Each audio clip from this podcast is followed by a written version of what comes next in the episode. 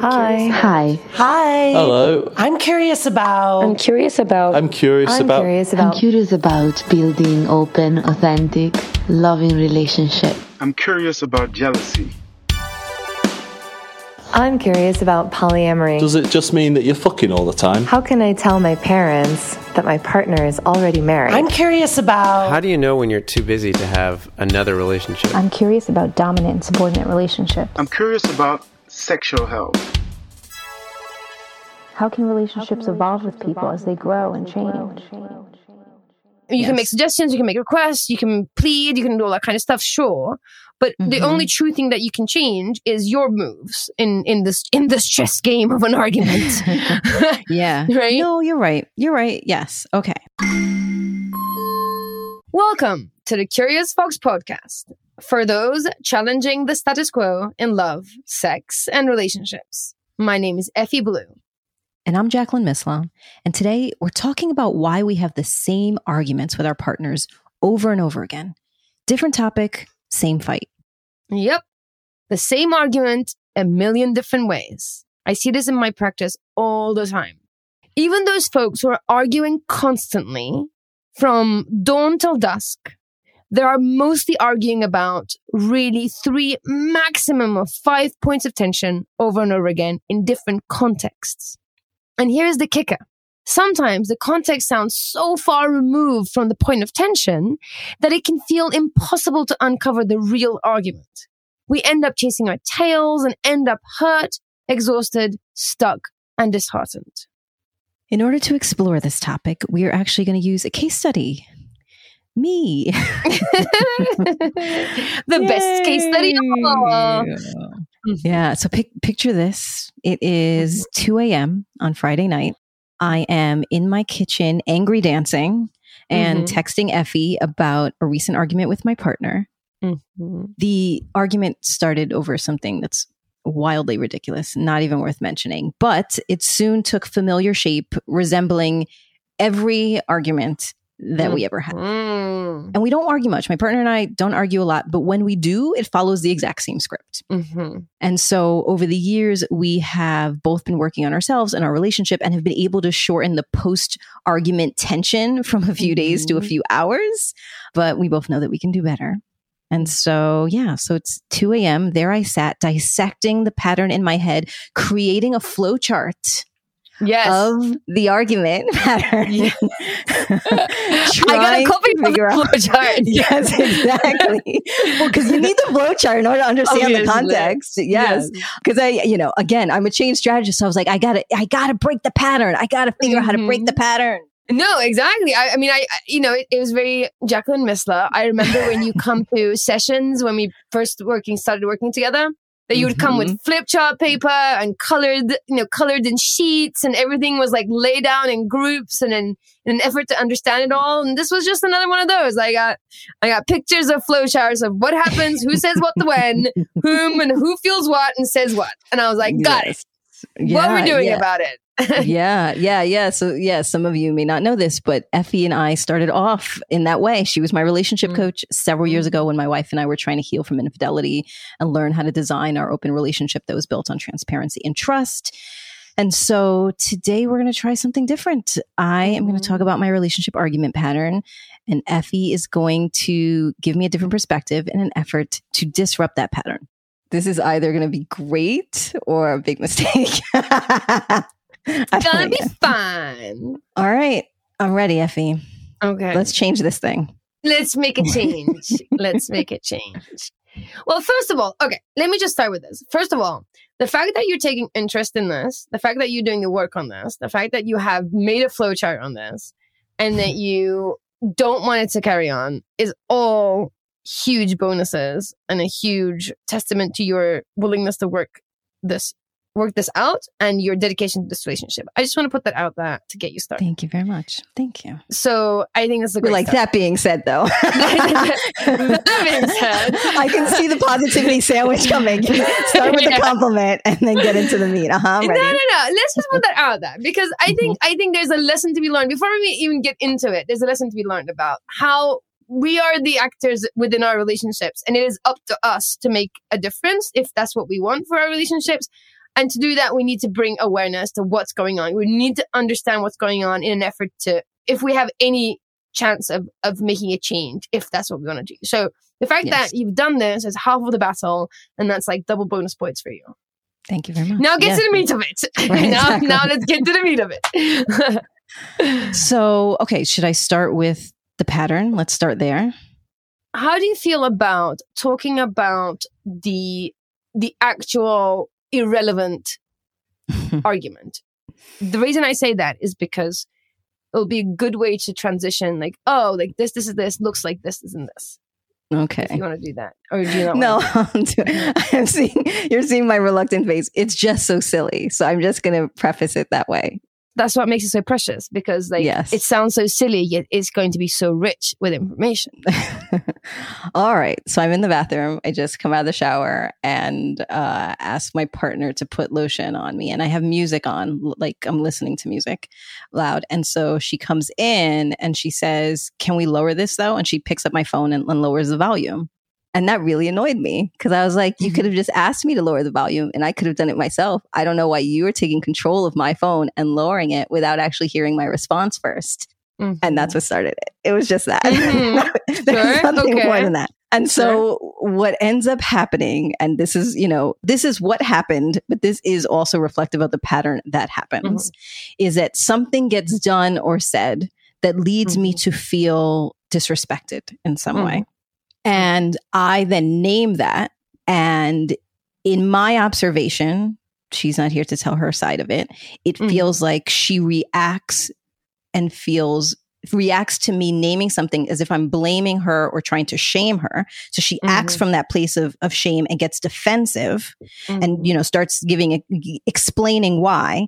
I hear her defensiveness as her giving me excuses, thus dismissing my feelings. Mm-hmm. So then mm-hmm. I react in a bigger way, in like a, all right, well, you can't dismiss this. Mm-hmm. And then she responds with like, whoa, that's your, that's a little big. And now anybody who tells me I'm too much of anything, mm-hmm. you know, that doesn't work. So then I shut down, then she shuts down. And so that that's the pattern. Something is said and done. And this is true, by the way, not just in this relationship. This is true in my marriage with, with my ex-husband. Frankly, that pattern, and we'll talk about this a little bit more when we do an episode about A D H D and, mm-hmm. and all of the pieces that, that pull out in there. But this mm-hmm. pattern of something happens that makes me feel wronged, disrespected, dismissed, unseen. I name it, the other person gets defensive. I hear they're defensive as excuses. I then feel unheard. I react. They say that my reaction's too big. I shut down. They shut down. And there we go. Curtain. And curtain, yes, curtain. and scene. and scene. uh, yes. Okay. Okay. All right. Sure. Mm-hmm. And let me also note that I've mm-hmm. crafted many ways in which this could be resolved. Right. I was just going to say, how yes. would you like, how would you prefer it went? That they don't do the thing that makes me annoyed. That's how, like that, honestly, what's happened so much in my relationship is, there, is I've said, like, if you just don't do that thing, whatever uh-huh. it is, then we wouldn't argue. Like, this is all happening because of that moment. Mm-hmm. Like, if you could just mm-hmm. not do anything that makes me annoyed, then that would mm-hmm. be great. Mm-hmm. Okay. Yeah. Mm-hmm. Uh, and how does that go? no, not, not not very well. Not very well. Um, and I should clarify, it's not necessarily annoyed. It's it's like, yeah, again, it feels slighted somehow. And and there's there's many variations of that. It could feel like I am having to take on more responsibility, or again, being dismissed or being disrespected. But there's something, I translate their statement or behavior in some way that then makes me feel immediately triggered. And then I name mm-hmm. it. Mm-hmm. And how do you name it?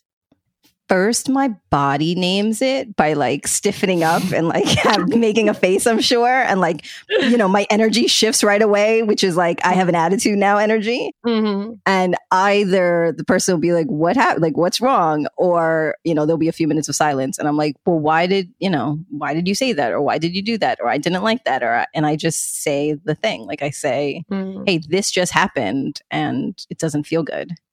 Even though we're skipping, we seem to be skipping over this, gliding over this point. I think the way you name it, I think it sounds so innocent when you say, I name it, and then they get annoyed, right? I think the way you name it, not uh-huh. you, but the way that we name our hurt obviously has an impact.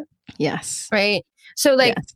Why did you do that is one way of naming it. Mm-hmm. And another way of naming it is like, when I noticed this, nonviolent communication style, styley, you know, mm-hmm. when I noticed, when, when you grab my phone and turn the music down without asking me, I feel, mm-hmm.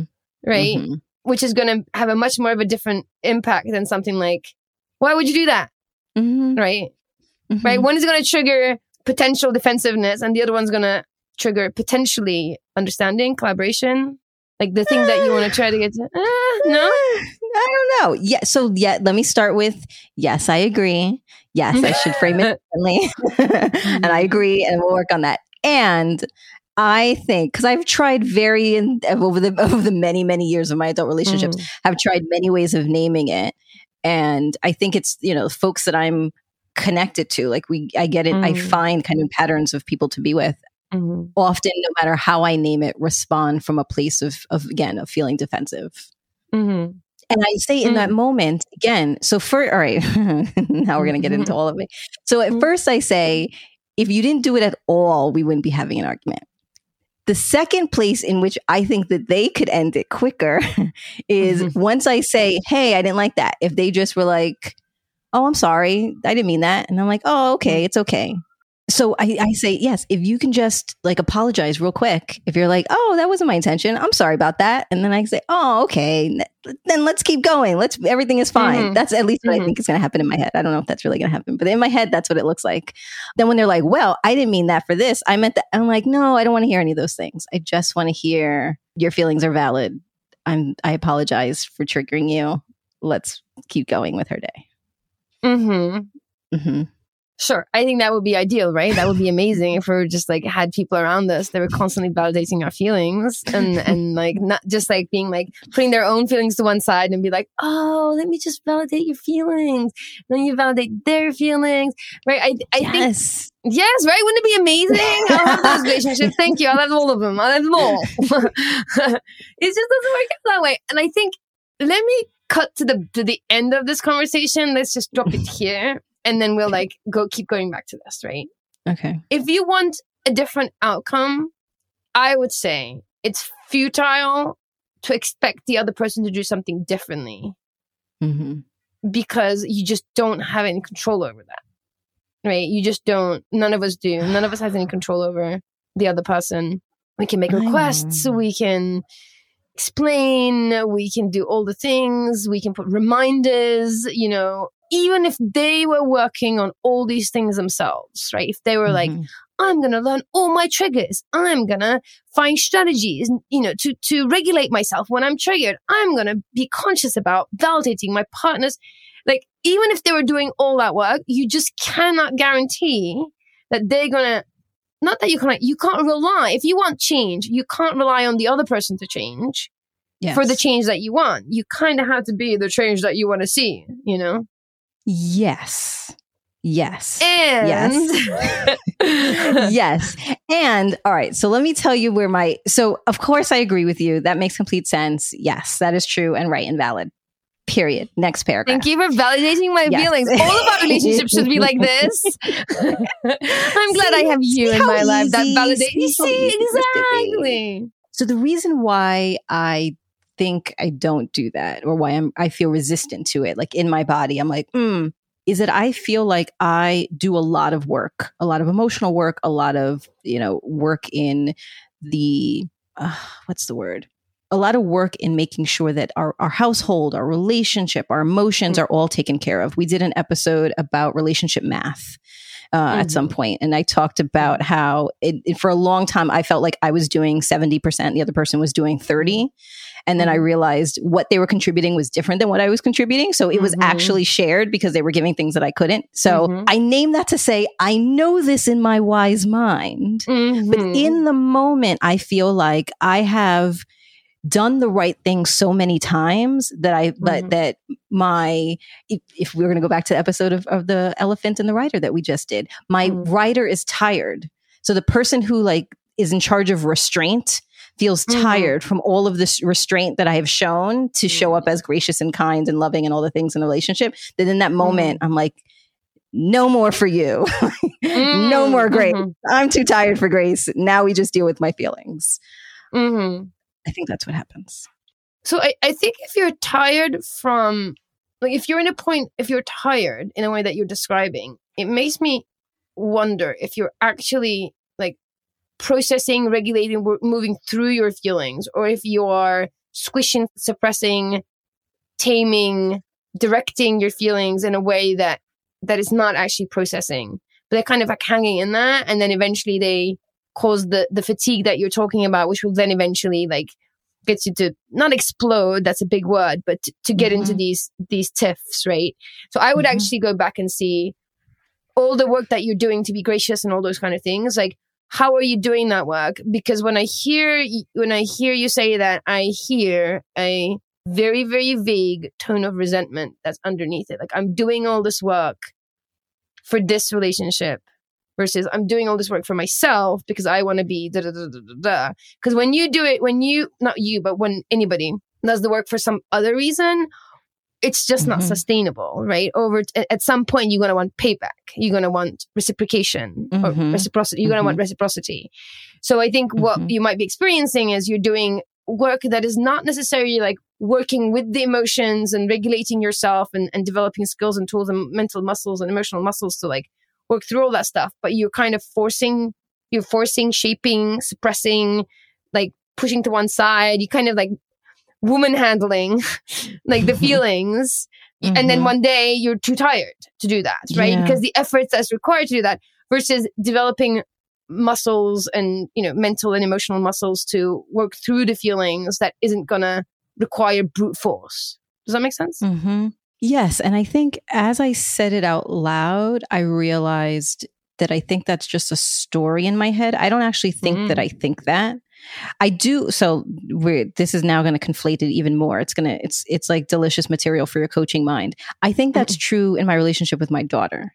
So I think as a parent, there are many mm-hmm. times where I have to change my tone, show up, you know, make something more fun and exciting for her to be engaged in it. And when I feel like she hasn't, she can't do some of the, the minimal things that she's asked after I create mm-hmm. this like home and this environment and this experience mm-hmm. that then that changes me. I feel really frustrated. I don't actually now, as you're, I'm saying it out loud, think that's true in my relationship. I think instead what it is, it feels like I've earned the right to be respected. Or I've earned the right to be heard. Mm-hmm. And I don't know why that's not showing up in this moment. Right. I think that's a really good point. It's like, what, first of all, are you disrespected? Is is this right. true? Right. That's a, it's like a C B T question. Like, is this true? Yeah. Are you really dis- disrespected in that moment? Is the, what's said and what's being done truly disrespectful? Like, okay, that's actually, that's not a question. Not, n- not necessarily disrespectful. But is it really done with the intention of disrespecting you? No, I don't think so. Because two days later, I was at a gymnastics event with my daughter and my ex-husband.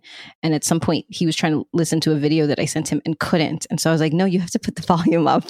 And so I, I put the volume up on his phone. Mm. And then immediately, was like, oh, I'm sorry for touching your phone. And realized that I had just done the same thing. Yeah.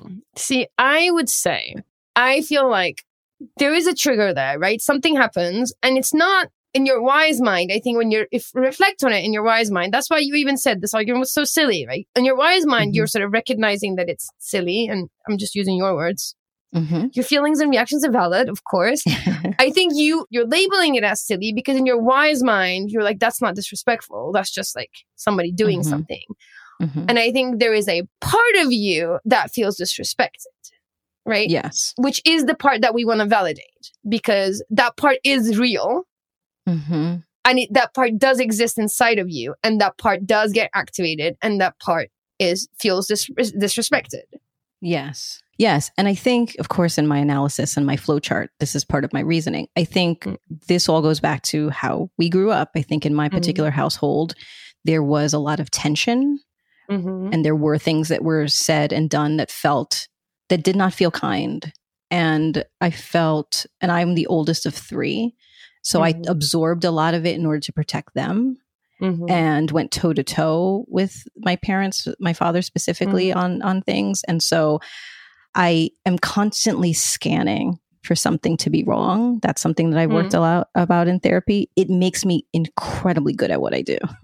Right. Mm-hmm. So professionally, I excel because I can scan mm-hmm. and figure out what the problem is and, and find a solution. Personally, mm-hmm. though, I have to, I continue to struggle with turning that off. Mm-hmm. And so I think I'm sens- more sensitive to it. Somebody's going to say or do something that is mean because that is what I experienced.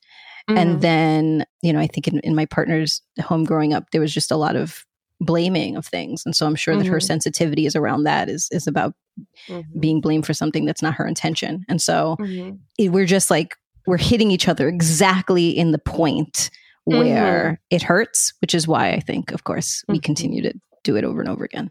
Sure. I think the part of you that feels disrespected triggers the part of her that right.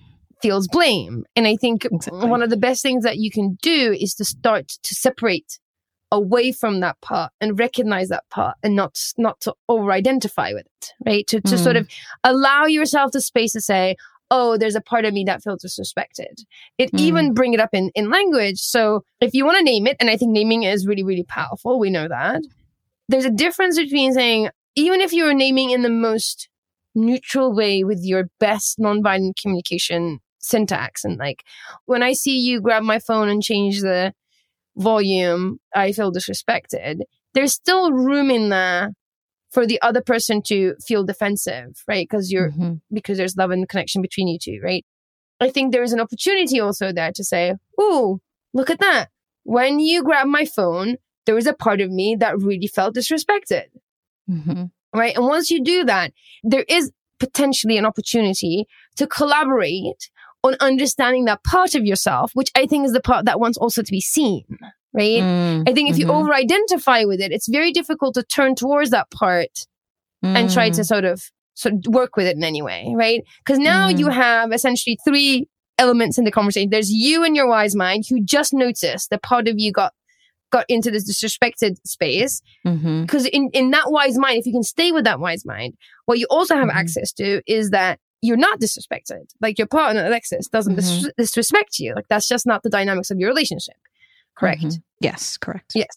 So if you can kind of acknowledge the part, and you want to acknowledge the part, you also don't want to dismiss it and be like, oh no, that wasn't dis- that wasn't disrespectful, right? That's not mm-hmm. the, it's not good advice either. It is to actually, with your wise mind, notice and name the part of you that feels disrespected. And then mm-hmm. when you present it that way, there is an opportunity for the two of you to turn towards the part that feels disrespected and, and see if you can soothe, right? And mm-hmm. you can, you know, I think we even, you know, when it was, we were texting back and forth, I even said that to you. It's like, can you set it up so that you say something along the lines of, hey, wow, when that just happened, I noticed that there's a part of me that just felt really disrespected. Disrespected. Can you help me soothe that part? Mm. Which is a, which is an invitation that's very mm. different than what's what's showing up right now, right? You're still mm-hmm. gonna get to be seen. You're still gonna get the, the thing to to resolve itself, right? You're not mm-hmm. gonna dismiss it. You're not.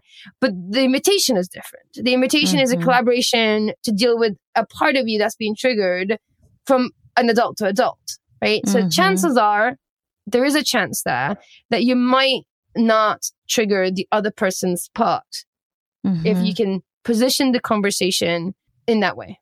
Mm-hmm. Does that make sense? Yeah, it does. It does. But it not reminds me, but it's like it doesn't satisfy me. No, no, it does. I'm that's more. I'm, I'm contemplating. I'm connecting dots because mm-hmm. it makes me think of the conversation that we had with Thomas Whitfield about relationship therapy, for, in, specifically mm-hmm. within relationship, mm-hmm. and how it's easier to go to anger than it is vulnerability, that mm-hmm. anger is a more empowering emotion than is vulnerability. Mm-hmm. So mm-hmm. as you're sharing that, that's what I'm thinking is that my my default has been to get upset, which mm-hmm. is actually much less vulnerable than mm-hmm. saying, ouch, some some part of me just mm-hmm. felt a little, a little, you know, hurt. And mm-hmm. can you help me soothe that? Yeah. Mm-hmm. I think I can do that. So this is, again, this, I'm, this is case in point around how my brain works. So immediately I think, I can do that. But then I think, but what if that doesn't work and there's still a bad reaction? Then I'm going to have a bad reaction to their reaction. And then I'm going to say, it didn't work. even though I know that's not true. So I'm just naming the story that's in my head. I know sure. this not to be true, but this is immediately the thought pattern that happens for me. Sure. And none of these things have any guarantees attached to them, right? So, you know, you might trigger, it might just repeat the pattern. But I think until you change something, you know this, like ch- change is, mm-hmm. is where you live, right? It comes from incremental moves. And yes. these are areas where you can like try to do something different and see if it has a bigger impact. Yes. Right? Yes. So yes, it might not work. Absolutely. You're right. Mm-hmm. And you're going to have to change something, right? And the only yes. thing that you can surely change mm-hmm. is your moves, right? You can't yes. change Alexis's moves. Yes. Right? You yes. can make suggestions, you can make requests, you can plead, you can do all that kind of stuff, sure. But mm-hmm. the only true thing that you can change is your moves in, in this in this chess game of an argument. yeah. Right? No, you're right. You're right. Yes. Okay. So lesson number one that I'm writing down is in my head. Mm-hmm. When I feel triggered mm-hmm. to be enough in my, mo- my wise mind to say, this is not reflective of how I'm treated in this relationship. This moment and this action is not reflected. So this may not be their intention. Mm-hmm. And so just name it, say, I, a part of me felt X right now. Can we work together to soothe that part of me? Mm-hmm. Okay. Yes, I would say one half a step, half a step back from that is to okay. get into that habit of separating yourself from the part, which actually is kind of hard and it takes mm. mental gymnastics. It took me years to figure this out. It's a part of, there's like a bunch of modalities of, of therapy that works with this, right? It essentially, it's like parts work, I F S, it's inner child work, right? The part of you that is feeling disrespected because you rightly identified, goes back to the household that you grew up in, is as a young part of you that got stuck in that moment and is living in a loop, right? That's the way mm. to think about it. It's not really mm. the ever evolving, growing, wise, learning, curious, adult, wise mind that you and I are talking right now. Mm-hmm. The part of you that get that that feels that disrespect because it feels so familiar, right? You're like, oh, mm-hmm. this feels really familiar. I grew up with this. Mm-hmm. It's because it's that that child part of you that is, the way that I imagine it that really helps me is that that part of you is stuck in a time capsule and, mm-hmm. and it is, has a short runtime. So mm-hmm. it's just looping. It's looping and it's looping and it's looping. And then it get, when it gets triggered, it just like loops, right? Mm-hmm. And that is why, that's why it's the same argument, different context, right? Because yeah. that part of you that's in a capsule has no other context. It's just in a, in a loop, in, a, mm-hmm. in an emotional loop.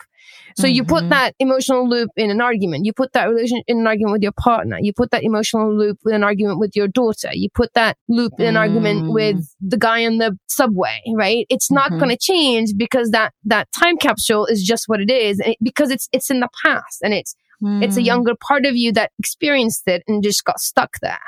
Mm-hmm. So yeah. in that way, to identify those parts, and for you, like the, dis- the disrespected part is a significant part because you deal with mm-hmm. it often enough, right?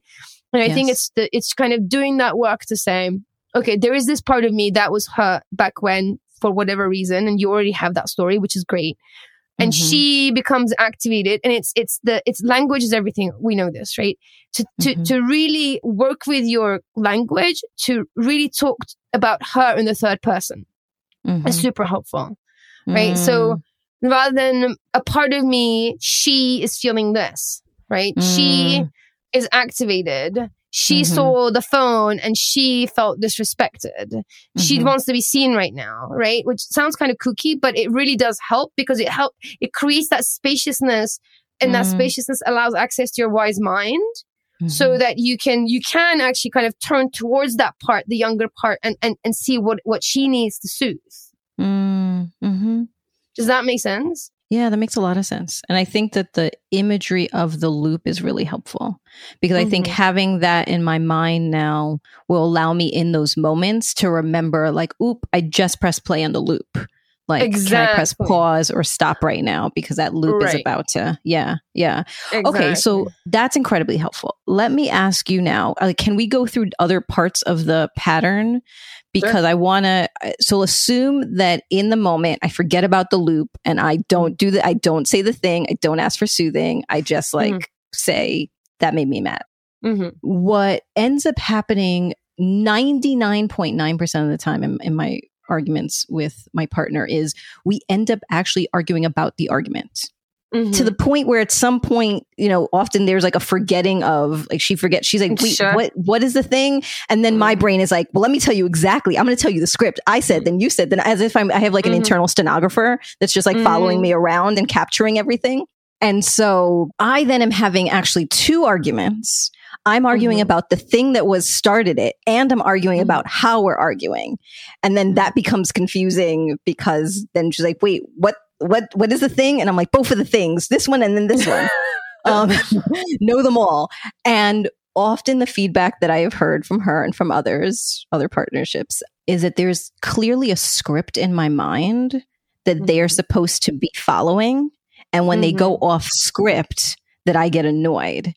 And mm-hmm. that is not untrue because mm-hmm. I think in my head, I think this easily could be solved with X. Like if mm-hmm. you just did X, this could all be over.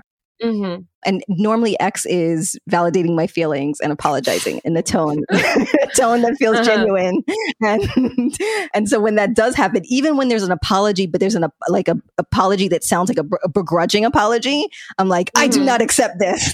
I do not, I do not accept that apology. Come mm-hmm. back again when it when your tone is different. Try again later. Exactly. And so like mm-hmm. I'm aware of the fact that I like am am removing their humanity as a person mm. and not a character in my internal play by mm. forcing them into this particular script and trying to control the situation so that resolution only looks like that. Mm-hmm. So I know that, mm-hmm. but I keep doing that. Yeah. I mean, it makes sense, right? It's still a part of the loop. Mm-hmm. That would be my guess. The reason mm-hmm. why you're so attached to a script is because you're it's that part of you that's looping, and that, that loop has a script, right? Yeah. She feels defensive, and then she feels um, disrespected, and she has a particular need for that to go away, and that feels something that's very particular because mm-hmm. she's stuck in that, she doesn't know any better, right? Mm-hmm. So I think, I mean, in an ideal world, what you would do is before you even get to the next, like just to recognize. I see shift in people when they're able to just separate that first step. At any point mm-hmm. when they're able to separate from that part, mm-hmm. even for a second, and be able to use like a third person pronoun for, for, for that part, mm-hmm. there's a shift immediately, for, mm-hmm. first and foremost. It's kind of like weird sorcery magic thing that happens. Like as soon as you're able to go she or he or whatever your preferred pronouns are for that part, there is space, and then paradigm shifts. Like there's a, a different point of view immediately. Mm. You know that that hasn't happened for you because you you remain in this, when what you're saying is that you're still stuck in the script, right? So you haven't mm-hmm. quite separated yourself from that part.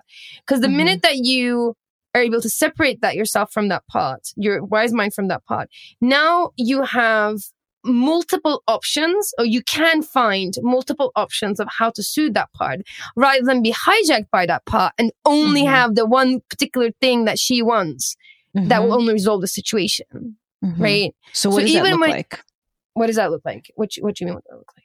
So for example, you said that in the moment when something happens to me, that something that I can do is say, there's a part of me that felt disrespected. She's feeling triggered, on guard right now. Mm. Can you help me soothe that part? Mm-hmm. Is there, ironically, is there a script? Is there something mm-hmm. that mm-hmm. I could do as an alternative to having kind of trying to guide the conversation in a very particular way?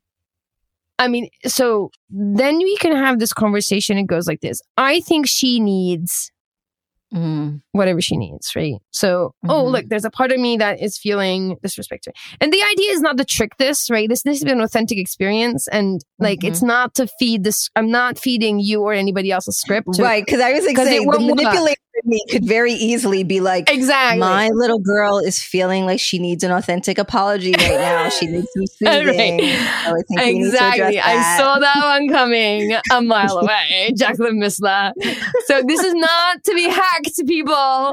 This is not, this needs to be a genuine experience. You need to feel this in your bones. Like that's yes. how it will work. You can go through the rhetoric and it will sound great and you'll get gold star. But yeah. you need to feel this experience in your bones, in the fiber of your being, for it to actually take any kind of effect, right? Because we're yes. trying to do many things. We're trying to rewrite some code. We're trying to work with our nervous system. We're trying to, you know, find a solution. We want to interrupt the pattern. Like, we're trying to do so many things. And if mm-hmm. you just go with the surface script, it's not going to do any of that thing. Right? Yeah, so yeah, you really yeah. need to find it in your bones, yeah. feel it in your gut. It really has to be integrated. So when yeah. you say, there's a part of me that feels disrespected, you really need to feel that part separate from you. Yeah. Right. Yeah. And fake it till you make it is okay. Right. Mm-hmm. I think you, the important thing is that it, this really starts to take effect when you do actually separate. It doesn't have to be like, it's a very slight experience with a big impact, if mm-hmm. that makes sense. Yes. No, that totally makes sense. And I, I think as we're talking, because the second pattern also is reflective of the first, which is they are doing something that I am translating to be a wrong towards me, mm-hmm. that they are intentionally either evading or disrespecting or ignoring or any of those things. And I think two things I need to keep in mind. Number one, again, that is not reflective of how I'm treated in my relationship. So that mm-hmm. one moment can't now redefine and be like, well, clearly she thinks, because mm-hmm. that's, she doesn't, right? Mm-hmm. The second is actually a lot of the the learning and work I've done around understanding A D H D, because my ex-husband, my partner, my daughter, uh, you, all the important mm-hmm. people in my life, so many important people in my life have A D H D. I'm on the way other end of the spectrum. Mm-hmm. So for example, within arguments, I find that in those three relationships that I named, in the midst of an argument, the other person seems to be shut down more, maybe more confused, not able to track the conversation mm-hmm. in the same way, right? Needs something different. I become like a litigator. Like, again, my mm-hmm. stenographer comes out and I'm like this, then that, like I become the clearest mm-hmm. in the midst of conflict. And I get frustrated when someone else's brain isn't moving as quickly as mine mm-hmm. in those moments, because I'm like, we can get to resolution really quick if we just go through this thing. It's like, do, do, do, do, mm-hmm. and it could be over. I've learned and I'm learning to try to recognize their brains work different, right? We need to slow down. Mm-hmm. We need to have some space, because mm-hmm. often is the experience almost every single time, as was true with my father. There would be a blow up. There would be something. There would be frustration. People would cool down and the other person would come back and say, hey, I'm in a different place now. I recognize mm-hmm. what happened. Here's my part. Here's your part. Like, that conversation always happens. Mm-hmm. It just happens later than I want it to. And I become mm-hmm. impatient. What would it take for you to be more patient? I mean, I think it's just knowing it, knowing that that's true. So, you know, I'll give you another example in, in understanding more about A D H D in my work with my daughter. I understand that emotional regulation is something that's challenging for her. So when she mm-hmm. pivots very quickly from being, you know, in a calm state to being really angry mm-hmm. for a while, that, I mean, it still is hard, but now I'm like, oh, I know what's happening right now. Okay. Mm-hmm. So like, you need some space. I'm going to like, you know, sneak a granola bar into your room so you can get something to eat. Like I, like I have a mm-hmm. sense of what needs to happen, because as we talked about in the Rider and Elephant episode, her elephant is in control. And so there's nothing to do now until the elephant mm-hmm. calms down and the rider can climb back on. So often mm-hmm. I'm trying to have a conversation with someone in their rational mind and they're not there. But frankly, what is also true is I am not in my rational mind. It looks like I am. I was just going to say, are you? Yeah. I no, was going to say, looks it doesn't like sound, I am. Yeah. No, Mm-mm. right. Right. So neither. So it's like elephants talking to elephants. Yes. But my elephant, so. my elephant knows how to mimic a rider. Like my elephant knows how to talk and look like a rider. So mm. I convince myself that I am in my my wise right. mind. And then the yes. next part of the pattern is, is we do like take space from each other. And I use that space to analyze, to figure out what happened, to figure out the solution so that mm-hmm. I can come back and be like, I figured it out. This is mm-hmm. what we need to do. Next time I'll do this and you do this. And it feels mm-hmm. like my rider is creating a plan for us to follow. Mm-hmm. Exactly. Yeah. I think what sounds rational is actually a fight response. That judgmental, litigious part of you is a part of you. It's not, yeah. it's not a rational, integrated, wise mind, adult self. Right. Doesn't sound like it to me. Just from, from where I'm standing, yes. it might feel like that to you in the moment. I think you're hijacked mm-hmm. because our adult minds have broader resources, especially people like you and me who are like, do this as a, a life's passion, right? We mm-hmm. want to understand human psychology. We want to be compassionate, good human beings and all the mm-hmm. things, all the work that we do. That does not align with what you're saying to me, right? Mm. So in that moment, it doesn't sound like you're in your adult mind. It sounds like you're triggered. In that moment, mm-hmm. you're in a kind of a fight response. And that part of you that mm-hmm. shows up in that fight response is hypervigilant and litigious mm. and judgmental and, mm-hmm. you know, all those things. That sounds like a fight response to me. That just sounds like it. Do you know what it sounds like? It sounds like when kids are trying to be grown-ups. Yeah. You know what I mean? Like they can pretend, or you see those like TikToks or, or mm-hmm. Instagram reels of parents like with these like mm-hmm. really smart ass kids that are yeah. like saying very adult things, but you yes. just know they don't understand what they're saying. They're just like mimicking a parent, like a parental yeah. grown-upness. Yeah. That's what it sounds like to me when, when I hear you describe it. Mm-hmm. Mm-hmm. And I think that's just another part that you need to get to know.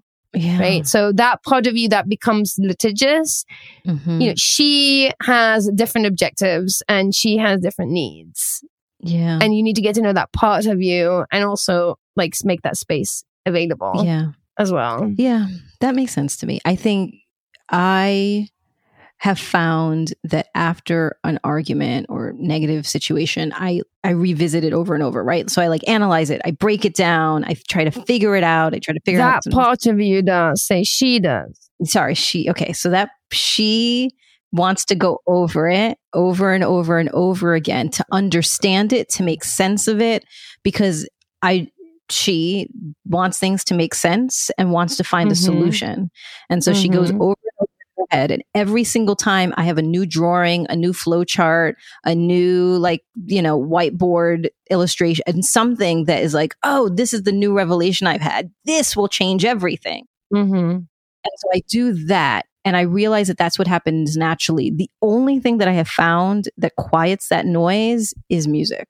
If I put music on mm-hmm. and like and dance and just like physically try to move my body, that's why I call it, I say angry dancing. Mm-hmm. It's a thing in my house sometimes.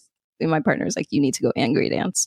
But mm-hmm. that is the only thing that actually quiets that. Because if mm-hmm. not, even when I go for a walk or if I do something else, that part of my brain wants to continue to mm-hmm. cycle it through over and over and over again. Sure. That actually further assures me that it's a part of you, right? Because mm-hmm. that part of you quietens down when you get in your body, which is where our adult selves are, right? In an ideal world, our adult selves, our wise minds, our higher selves, whatever modality that you're talking about, they're all talking about the same thing, is mm-hmm. the the mind that is present and in our body. Like that's why mm-hmm. the mind-body connection is so important. So the fact that you're like, the only relief I get is when I get into my body. I'm like, oh, of course, because now you're mm. back in your adult self and the world doesn't seem like it's going to, you know, it's ending. Whereas mm. the part of you that is litigious thinks the world is ending. And she's just like, mm. you know, she's like fighting mm-hmm. for her life, for her self-expression, mm-hmm. for her, you know, mm. survival, all the things. Mm-hmm. And when you eventually get back mm. into your body for whatever, you know, in your case, dancing and I, solely my my way too, could be breathing, you know, I just can't mm-hmm. I just can't emphasize how breathing is just the way to do it. And it's because it's too easy that people think it's not going to work. First mm-hmm. of all, it's not easy. It's simple, mm-hmm. but not easy. Take to that take ten deep breaths is not easy. It's simple yeah. and people confuse with simple and easy, but mm-hmm. to actually sit your ass down and take ten breaths, like properly mm-hmm. ten breaths is actually pretty difficult. Yeah. When you do it, though, it's magical. You're like, yeah. what sorcery is this? Yeah. It works. If you can do that, great. If you can do angry dance in your kitchen and that's available to you, great. Anything mm-hmm. that brings you back into your body, to the present moment, into your body, into your wise mind, is going to be where the solutions are, right? Yeah. The lit- the litigation, the flowcharts aren't where the, the solutions are. And I know that because I got one of your flowcharts. And, right? Uh-huh. Which, by the way, not only broke down what happened, but broke down three different other options. It had exactly. three other flowcharts of what it could look like if we did it differently. Exactly. And what do those three different options had in common?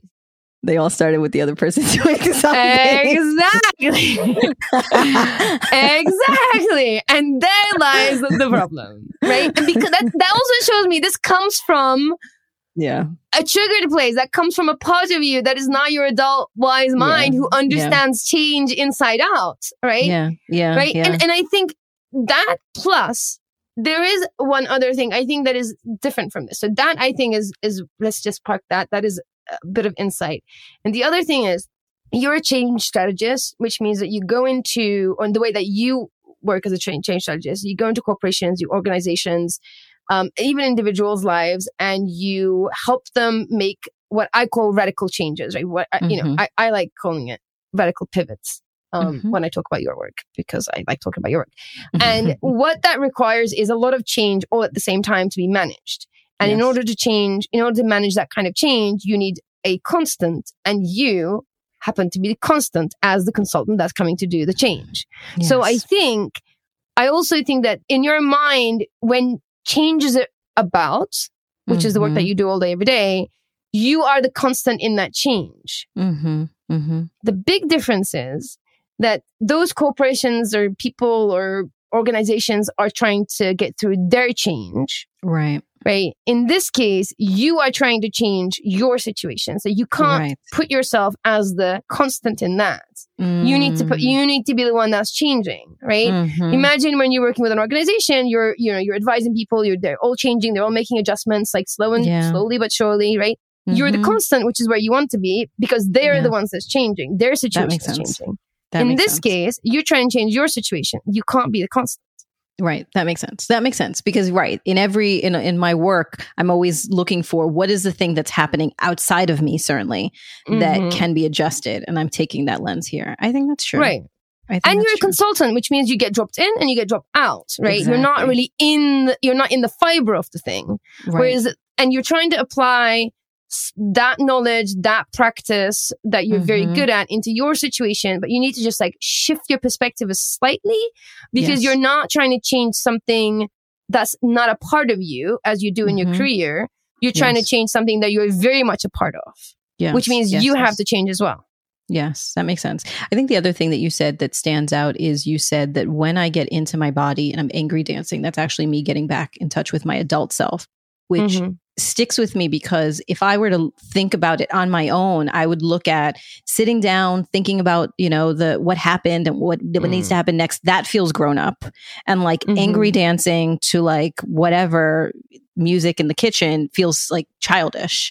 And mm-hmm. what I hear you saying, it's actually the reverse. Yes. Yes. Mm-hmm. And that's what our society tells us, mm-hmm. right? So you, when mm-hmm. you're sitting, you're quiet and you're sensible, that's your adult self. We need to move, right? Yeah. I know I have A D H D and I'm slightly on a different skew at this, but but I see this from people who are, you, you don't have A D H D, that mm-hmm. stillness, like long periods of stillness mm-hmm. is not how our bodies are designed. I think mm-hmm. long period of stillness eventually makes our wa- minds wander. For people who have A D H D mm-hmm. quicker, way quicker mm-hmm. than your neurotypical folks. But I think that stillness means that we get in our heads and get in our heads and get in our heads. And eventually we dis- we feel disembodied. Mm-hmm. Now we are in a thinking world that is constantly thinking about the past and the future and the variables and three different options, da, da, da, da, da, right? And that feels like adult work, because that's what we do in our careers and our works and all that kind of stuff. But it comes from a disembodied place, right? To be really present and checked in to how you're feeling, that's okay at, at work to do that way, right? But to, if you're mm-hmm. do, dealing with stuff yeah. about yourself, yeah. you do need to get back into your yourself, because that's yeah. where the answers are for you in your yeah. relationships yeah. that you're in. That makes sense, because what you're talking about being disembodied, that is often, that is true for me when I'm working either training or, you know, facilitating meeting conversation. It feels like some other part of me takes over, and I'm mm. I'm incredibly present in that room, in that space, mm. in that dialogue, and my brain is working really fast, making connections, summarizing, mm. processing. Mm-hmm. And then I like at the end of the meeting almost come back to myself. Mm-hmm. And so I do have, I recognize then that I have a pattern of of of doing that. Mm-hmm. I sure. have another question. We started in the beginning, right? Now I need to start with me. No. So I will say, I will notice that something has happened for me and name it and say, there's a part of me that's feeling X. Is, th- is there anything that we can do to soothe her? Then as the conversation is going and I want to continue to be in it and process it both in the conversation and afterwards, recognize that that's still a part of the loop and I need to disrupt that by getting into my body. So I got mm-hmm. that. The last piece is at the end. So let's say the end of the the argument, everyone goes to their separate ways. Everyone has said all the things. Both have a desire to reconnect. right? Mm-hmm. So I think that actually what frustrates us the most within conflict is we want it to be over to get back to like being close. Mm-hmm. And and so when when we're in our separate corners or someone's taking a walk or whatever, what is the fastest way to get back to connection? Often I'm the barrier to that because I can hold like that energy, that that frustrated mm-hmm. energy for a long time. So I'm trying to let that go. But I'm trying to think of a hack for that. When when with my daughter, whenever she would have a big reaction and her elephant would take over and then she would calm mm-hmm. down and her rider would like climb back on and she would come back out, there was a mix between shame, embarrassment, feeling apologetic. And that's a mm-hmm. big, that's a lot of big feelings for a little kid mm-hmm. to come back out and be like, hey, I noticed what I did. I'm sorry about that. Right. Like, so we created a, uh, we had a whole language of fruit at some point. And so mm-hmm. she would say the word lime. And if mm-hmm. she said lime, it meant all that. So she would mm-hmm. at some point like sheepishly come out of her room after this big tantrum of an explosion and just say lime. And then we would hug and then it was mm-hmm. over because she was mm-hmm. saying, hey, I recognize I was taken over there. Sorry about the things I said and, and did. I didn't really mean any of that. Like that's mm-hmm. all of that. What the, I need like a, maybe that's what it is. I need like a lime equivalent for my adult mm-hmm. relationships where like we can just call truce and be like, oh man, our kids just got into a fight with each other. Mm-hmm. Can our adult selves reconnect? So a couple of things. I think, I think that's a, a genius bit of parenting with your daughter. And I think it's important to make a distinction between your relationship with your daughter and your relationship, your adult relationships, right? Mm-hmm, there's yes. a difference in responsibility. There's a difference in, there's a power dynamic in place, right? There's a whole bunch of different things going on. So at some point, you as the mother is going to have to take the high road. You as the mother is going to have to let go of the view, like, mm, you know, all those mm-hmm. things and over that, right? That's just, that's, that's just fair. A different structure relationship. Yes, so, that's fair. And, I, and it's okay. It's not okay. It's brilliant, in fact, to have a strategy like that in place. You say lime, you get it, she gets it. It allows her to move through the feelings, to reconnect and all that kind of stuff. Mm-hmm. That is great parenting. We mm-hmm. don't want to parent our partners. Mm-hmm. We do not want to parent our partners. Mm-hmm. We want to deal with these things as adults, mm-hmm. right? So ideally, what I would recommend you do is at every stage, if you notice, I'm going to recommend the same thing, which is to regulate yourself, right? Which is what, mm-hmm. what we're talking about. Like the, the part language will allow you to hopefully regulate yourself. Okay, you missed mm-hmm. that. You like th- that didn't happen in that place. You moved on to the next stage. You're still, you know, triggered. That part is hijacked. Okay, can we regulate you to get you back into your adult self? Then you moved, you danced, great. You did, you know, or or it failed.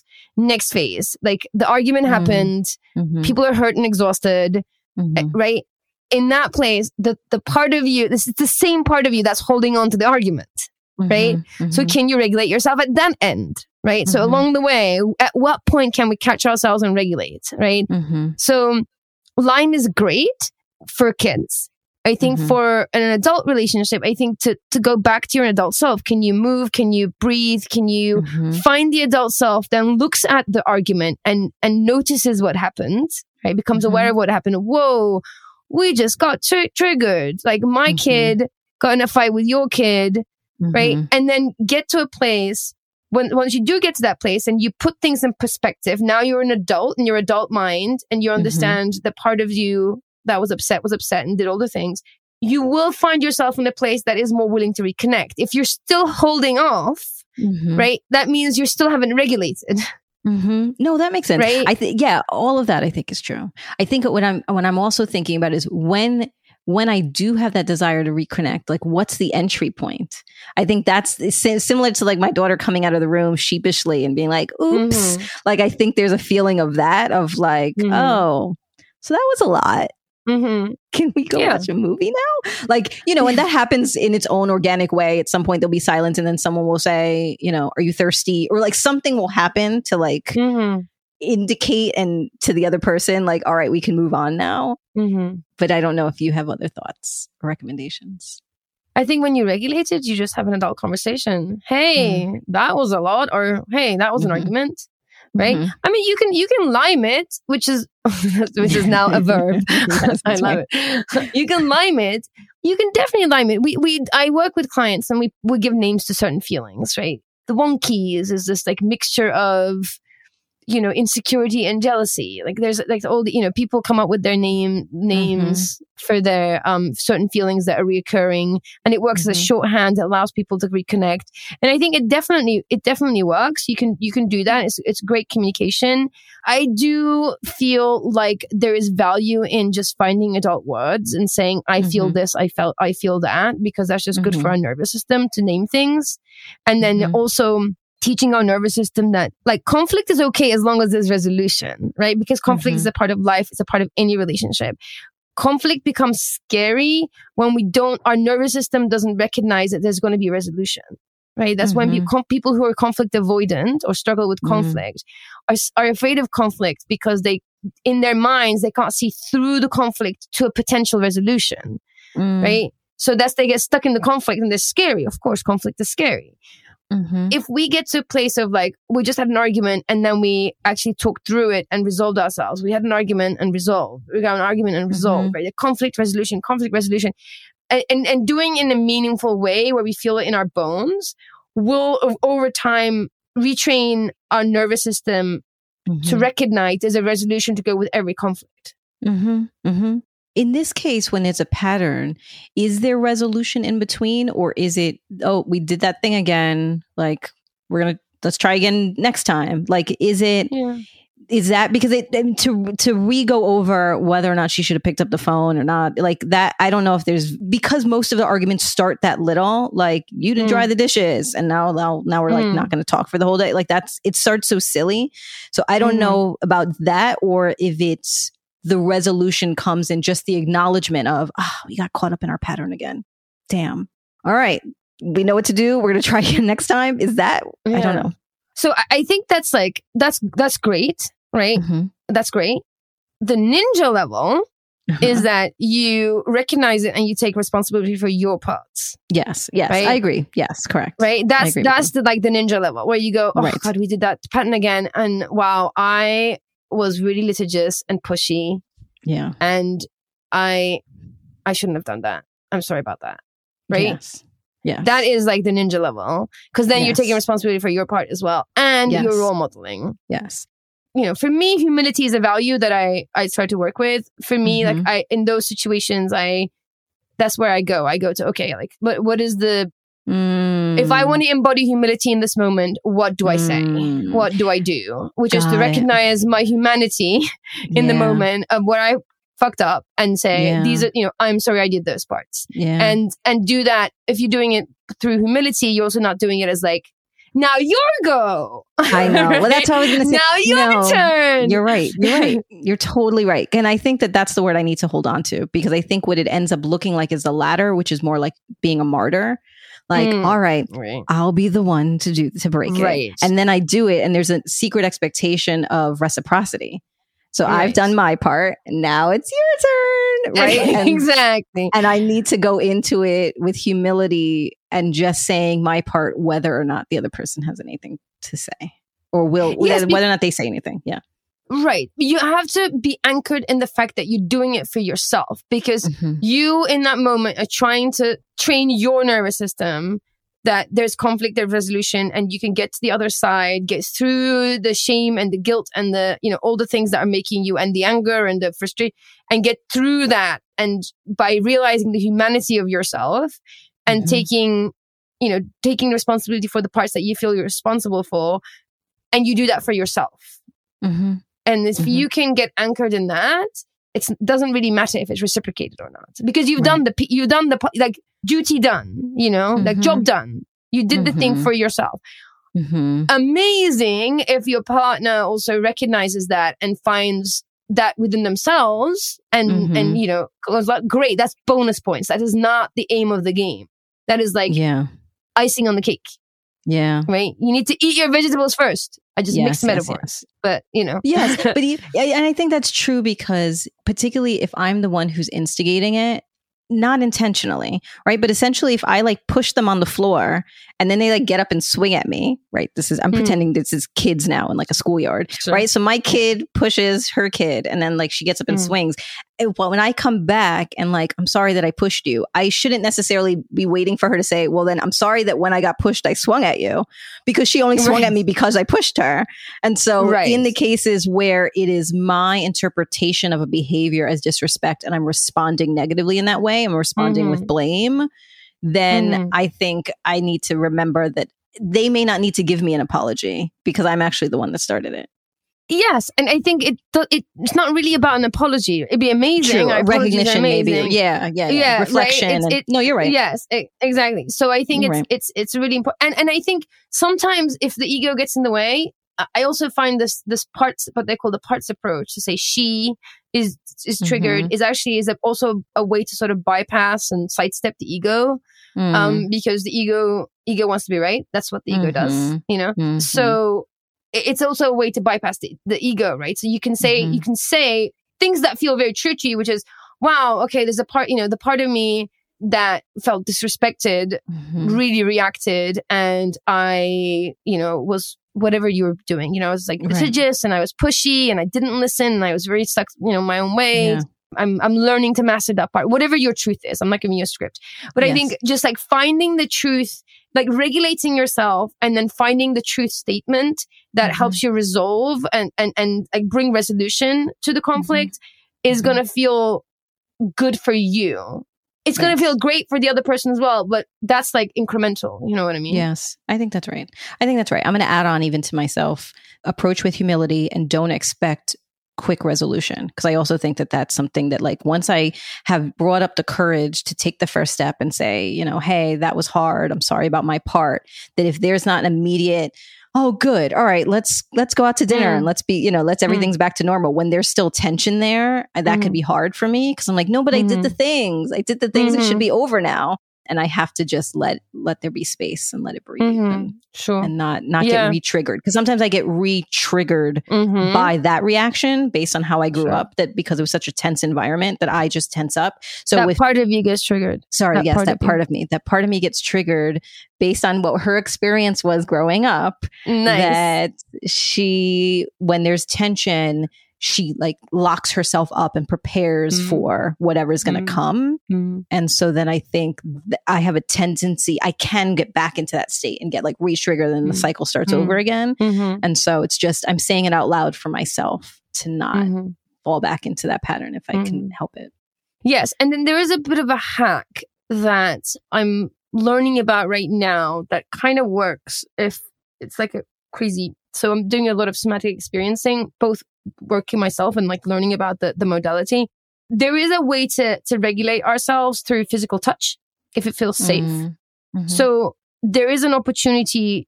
I would invite you and whoever is listening wants to try this, um, just to try it out.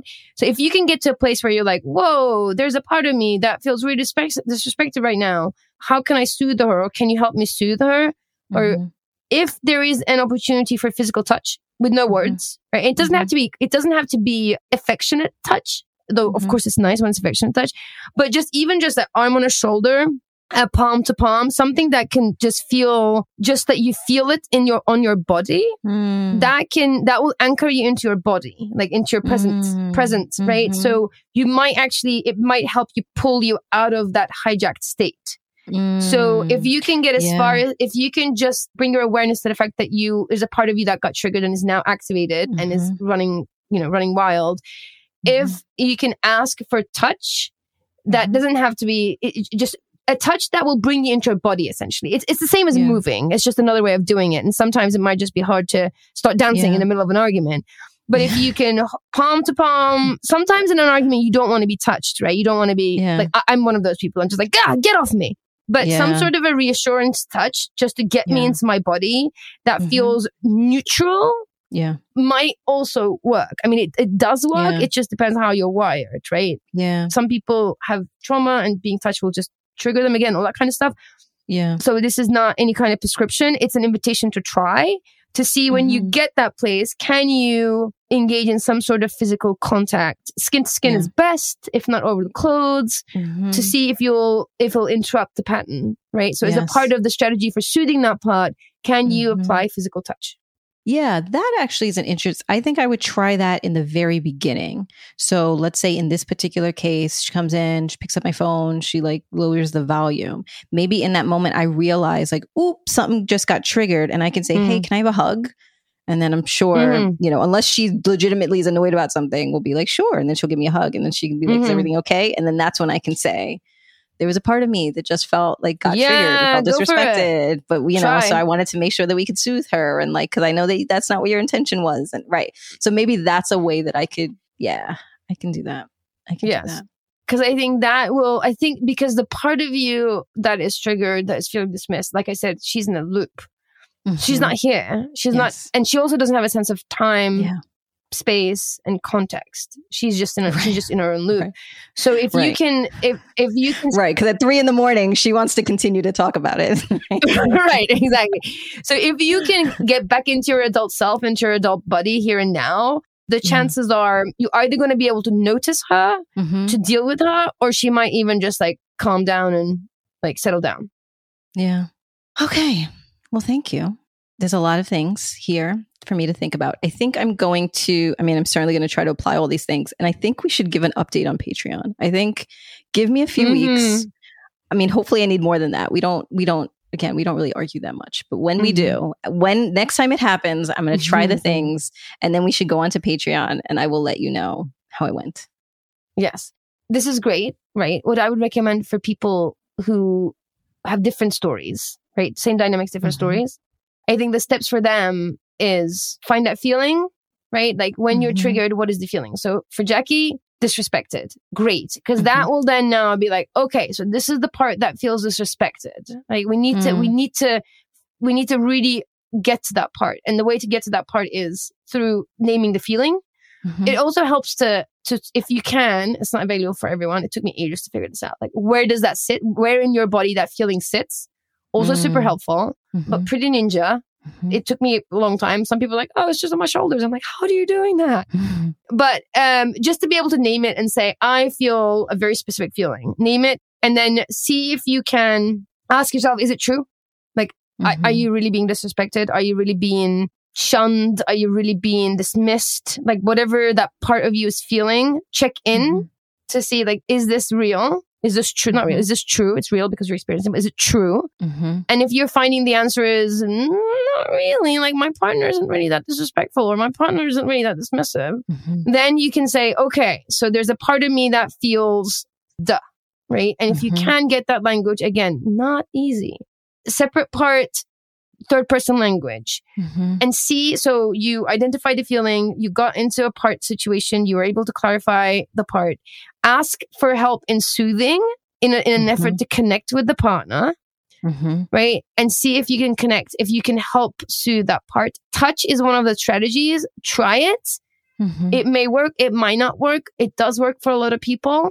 Find the kind of touch that might work. So one type of touch might not mm-hmm. work. Try a few different touches and see if that works. Mm-hmm. And then if you can, once you soothe that part, go back to the original argument and see if it still exists for you. Right. Mm-hmm. And if you weren't mm-hmm. able to regulate and you get to the next part where you're going over the loop again, do some movement, do something to regulate yourself, breaths, movement, all these things will, will help you regulate. And once, if the, if you couldn't stop the argument, it happened again. And here you are in separate corners, huffing and puffing, try to regulate yourself again. Movement works, touch works, mm-hmm. breath works.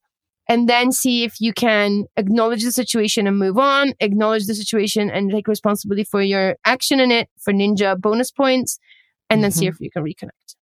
Got it. I'm going to create a flowchart of what you just shared. We should share it. And post it. Post it on my fridge, I, so I remember. It. I love it. If any of this resonated with you, if you saw yourself either in me or my partner, then you should share this podcast episode with your partners. With your partner. You should share it, you should share it with friends, share it with other folks to, to listen in and see if they see themselves and see if they can break their own patterns. So like, share this podcast episode. And if you have stories to share, if you either, again, it resonated with you, you have questions for Effy, you want to share your own story, then come onto our Facebook group at We Are Curious Foxes. And there's where you can find other curious listeners to share your story. You can also find us on our website and on Instagram at We Are Curious Foxes, where there are blog posts and other goodies. And then, of course, let us know that you're listening. Share a comment, a story, a question by sending us an email or voice memo to listening at wearecuriousfoxes dot com. Or you could record a question that we can put on the show at two oh one, eight seven zero, zero zero six three. This episode is produced and edited by Nina Pollock, with whom every conflict is resolved with ease and grace. Our intro music is composed by Dev Saha. We are so grateful for their work, and we're grateful to you for listening. As always, stay curious, friends. We're gonna have a conversation. Wait, and then right here, I was like, you should say something. I don't know what, just to break up the... So, whatever comes naturally. I will. Whatever I you, will, the spirits... I, whatever comes Whatever the spirit calls me, I will. Exactly. Okie dokie. Um, shake, shake, shake. Okay. New York, New York. Right? Mm-hmm. But then, siren. Yeah, there you go. Dogs. Dogs and sirens. Mm-hmm. This is what it's like to live in an apartment in New York. Curious Fox Podcast is not and will never be the final word on any topic. We solely aim to encourage curiosity and provide a space for exploration through connection and story. We encourage you to listen with an open and curious mind, and we'll look forward to your feedback. Stay curious, friends. Stay curious. Stay curious. Stay curious. Stay curious. Stay curious. Stay